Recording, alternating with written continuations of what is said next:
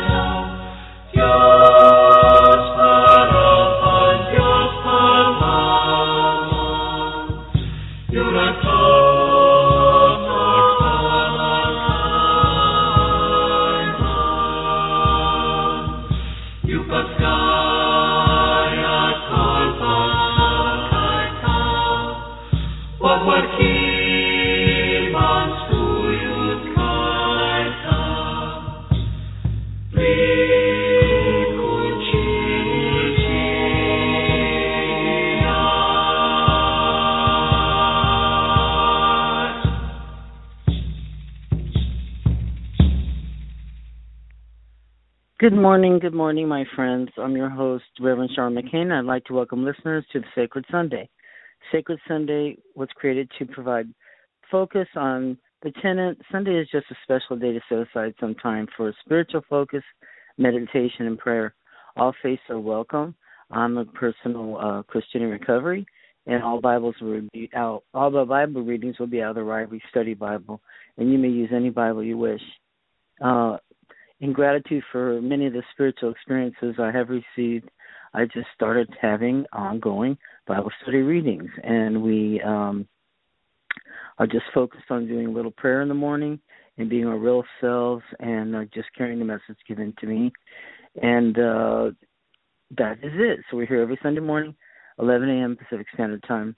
For opening prayer, let's say together as we nod our heads Our Father who art in heaven, hallowed be thy name. Thy kingdom come, thy will be done on earth as it is in heaven. Give us this day our daily bread, and forgive us our trespasses, as we forgive those who trespass against us.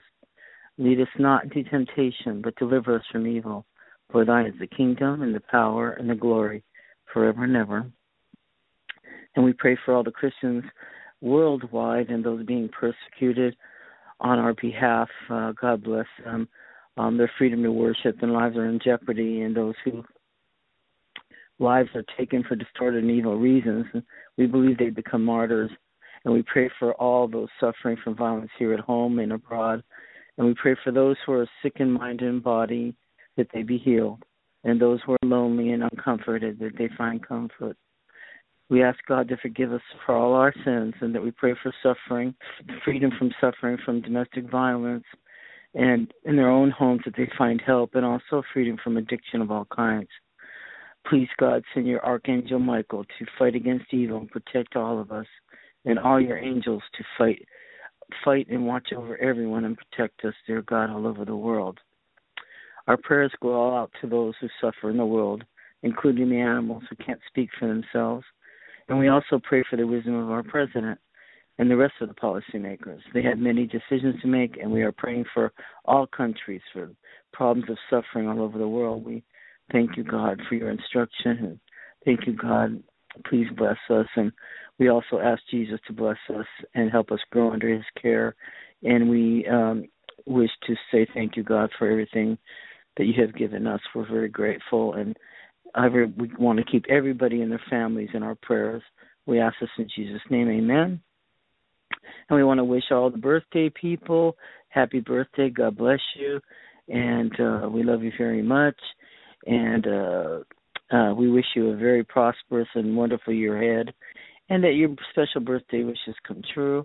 And um, if you have a special prayer request or anything want to let me know, I can also uh, pray for you and, and just message me. Uh, if you don't have a Bible with you, you can go to www.biblia.com uh, and there's an online Bible there.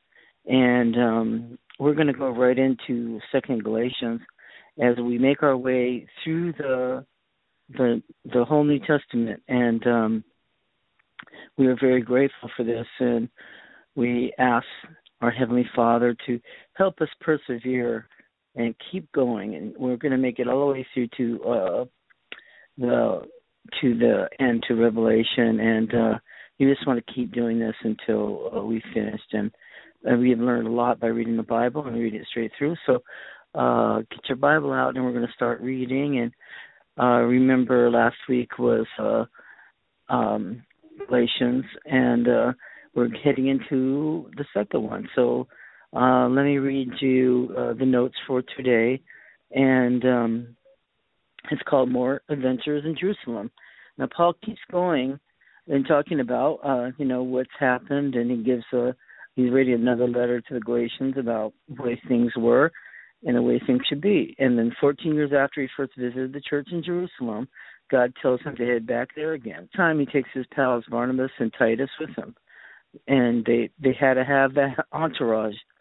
In Jerusalem, he meets with guys who have declared the leaders of the church, and then Paul doesn't personally care who they are, neither does God. Uh, Obviously, they are well respected folks in Jerusalem, so Paul is willing to humor them. Basically, Paul is coming to get their support for, on his mission to Gentiles. He's been around all all the eastern half of the Roman Empire, telling everyone that Gentile converts don't need to follow every single Jewish law. Maybe one or two, but not all 613 for sure. Anyway, they're joking here. It's important to note that Paul doesn't want their approval. He already knows his message is a okay with by God. He just needs to know that they won't interfere with the work he's trying to do. The leaders in Jerusalem are pretty much on board, and no one says anything about Titus, who is Greek and not circumcised. So they think that things are going pretty smoothly, so long as Titus keeps it in his. Anyway, anything's going to be fine. That is, until some naysayers sneak into the mix. There are Jewish Christians who believe that all Christians should also follow Jewish law. That means Titus and the other Gentile dudes are going to have to go through circumcision and officially before they join the fold. But Paul says, stay strong, and eventually the leaders of the church, including James, Cephas, and John, side with him. They recognize all the grace that God has given them as the apostle to the Gentiles and send Paul on his way. So now he and Barnabas are in charge of spreading God's word uh, to the Gentiles. The folks in Jerusalem will, ha- will have to work on getting the Jews on board. Anyway, later Cephas visits Paul in Antioch, and these two apostles get into a tiny bit of a disagreement. As Paul tells it, Cephas made a habit while he was in Antioch of eating both Jewish and Gentile uh, eating with both at the table of the Jewish and Gentile Christians, not worrying about anything about making um, sure the table was kosher. However, when some of the friends of James came to town, Cephas backs off the whole eating the bacon with the Gentiles thing. So now Paul gets in Cephas's face in front of everybody. It's like, dude, you're such a hypocrite. Not cool. Anyway, look, Paul might be a Jew by birth, but he knows that simply obeying Jewish law can never make a person right with God. Only having faith in Jesus can do that. If a Christian is faithful, still has not been circumcised, and he eats a ham sandwich once in a while, well, God still thinks he's aces. After all, God has sent Jesus to earth to die. If the law alone could make us besties with God, then what the heck did Jesus go through all the crucifixion thing for? So that's the whole point of this whole thing. So why don't you get your Bible out? And we're going to read Galatians 2. Galatians 2. His authority approved by the church in Jerusalem. Then, after an interval of fourteen years, I went up again to Jerusalem with Barnabas, taking Titus along also. Because of the gospel which I preached among the Gentiles, but I did so in private to those who were of reputation, for fear that I might be running or had run in vain. But not even Titus, who was with me, though he was a Greek, was compelled to be circumcised but it was because of the false brethren secretly had brought in, who had in to spy out the liberty which we have in Jesus Christ, Christ Jesus, in order to bring us into bondage. But we did not yield to the subjection to them, or even for an hour, so that the truth of the gospel will remain with you. But those who were of high reputation, what they were makes no difference to me, and God shows no partiality well, those who were of reputation contributed nothing to me. Contrary. Seeing that I had been entrusted with the gospel of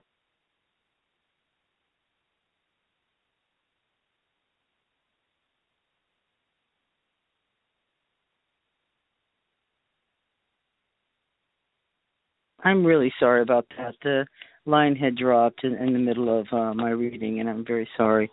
So let's read that again. So we're now on cha- uh, on Galatians chapter two, and we're starting at eleven.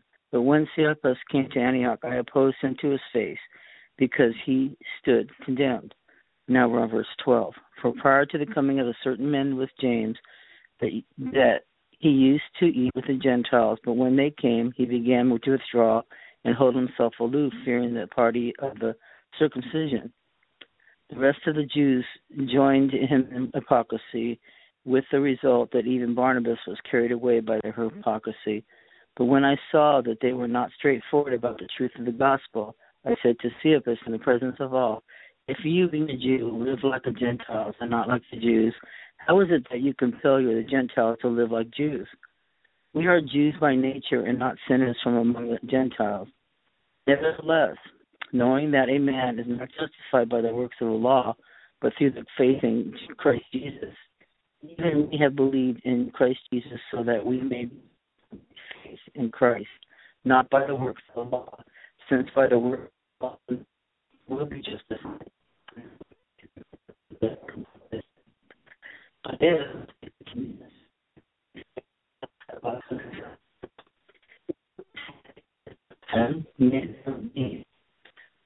destroyed, I myself to be a transgressor. For the law I died by to the law, so that I might live to God. I have been crucified with Christ, and it is no longer I who live, but Christ who lives in me. In the life in which I now live in, in the flesh I live in by faith in the Son of God, who loved me and gave himself up for me. I do not nullify the grace of God, for if the righteousness comes through the law, then Christ died needlessly.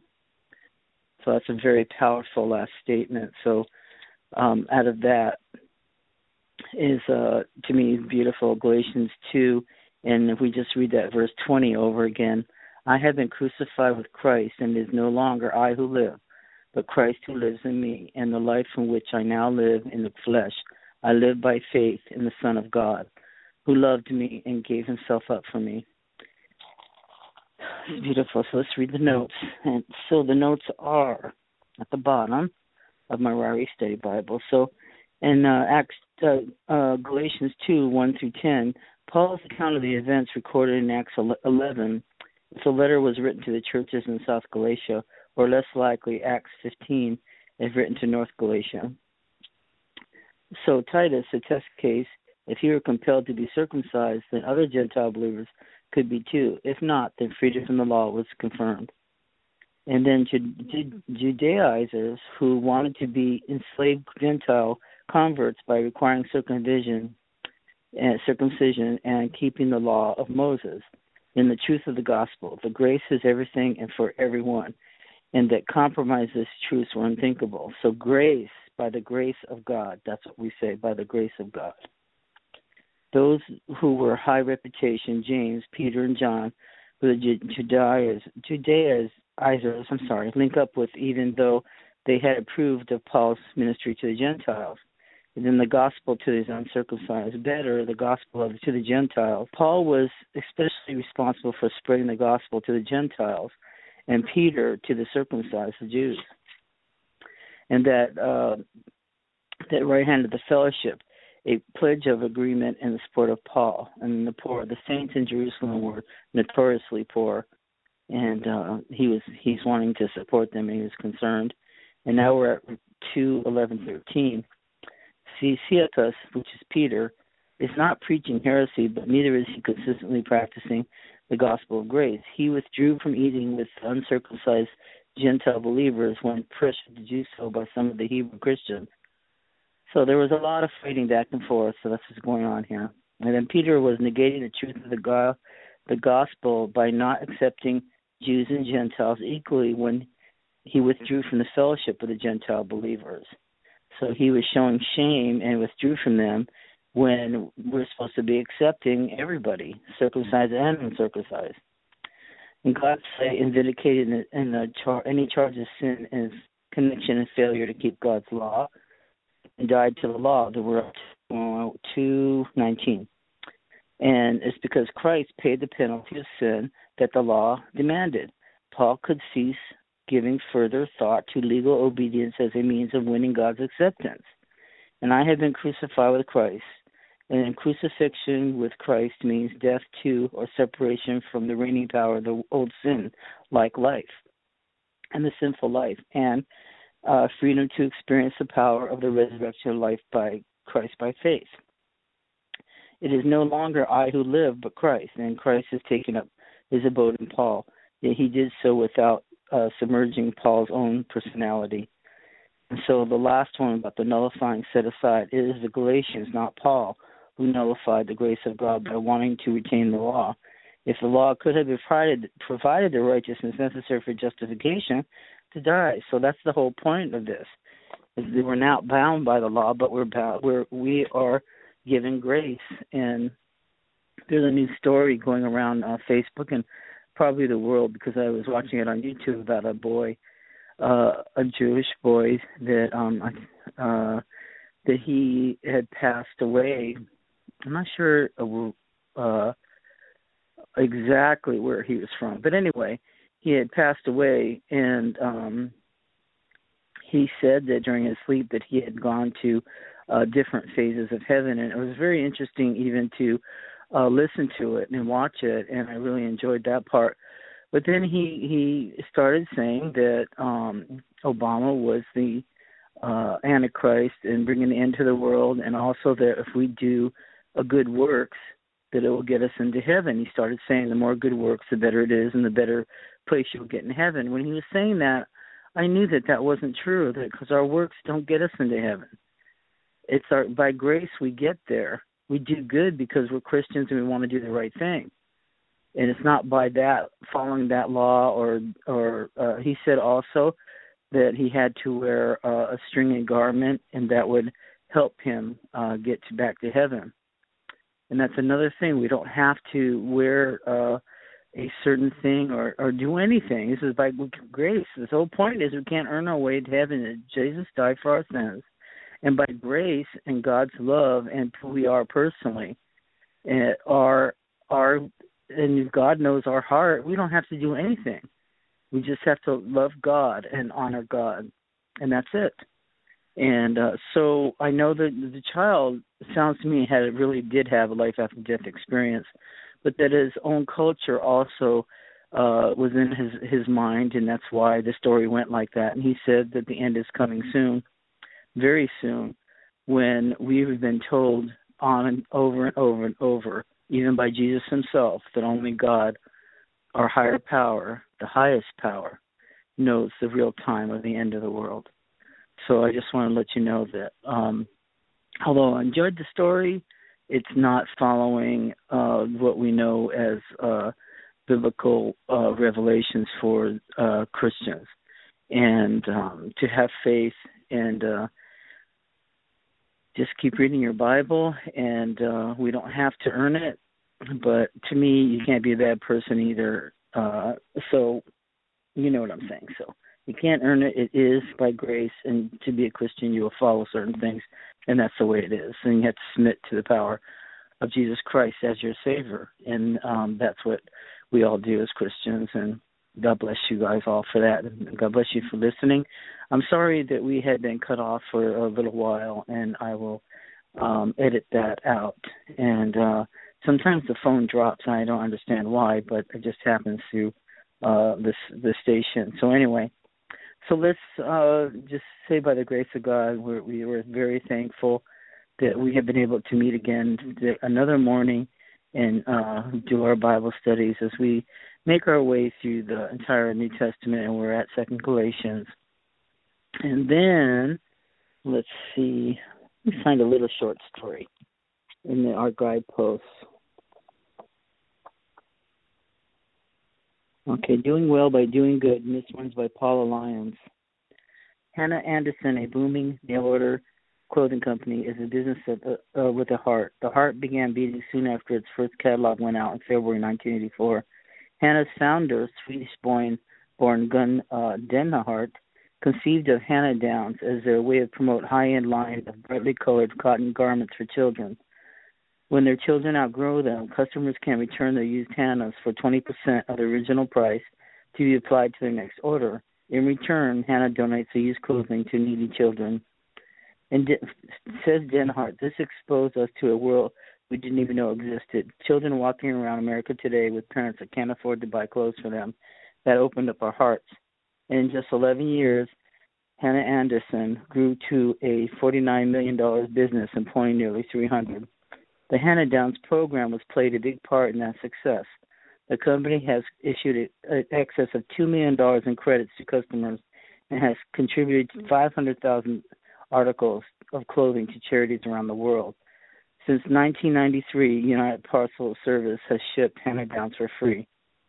But Hanna Downs were just the first beat of Hanna Andersson's heart.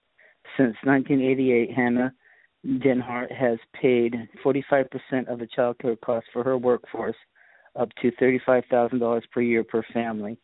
The company also donates 5% of its profits each year to charities its workers select, matching their contributions up to 500 each. It also allows each employee to volunteer for the cause of their choice eight hours a year on company time. Notes Denhart, you can look at problems and say, oh, it's too overwhelming and I can't do anything. Or you can say, I'll do a little bit to make this a better world. And to me, that's a, that's a blessing and that's something that we could all remember is to remember to uh, be a blessing to others and help in any way we can. And I hope everybody had a, a, a happy or and blessed Thanksgiving, and that if you had much or if you had little, that we're still grateful that our higher power is there for us, and that God loves us and Jesus loves us, and we're grateful for that. And we're grateful for uh, all those who fight for our freedom and who weren't able to attend any Thanksgiving dinner. Pray for uh, everyone through the holidays. This is the hardest time of the year, so let's persevere and try to remember that God's the most important thing. It doesn't matter what, what we have. What matters is what we have left and what we have in each other. God bless you. And in closing, let's pray say our traditional serenity prayer. God, grant me the serenity to accept the things I cannot change, the courage to change the things I can, and the wisdom to know the difference. Amen.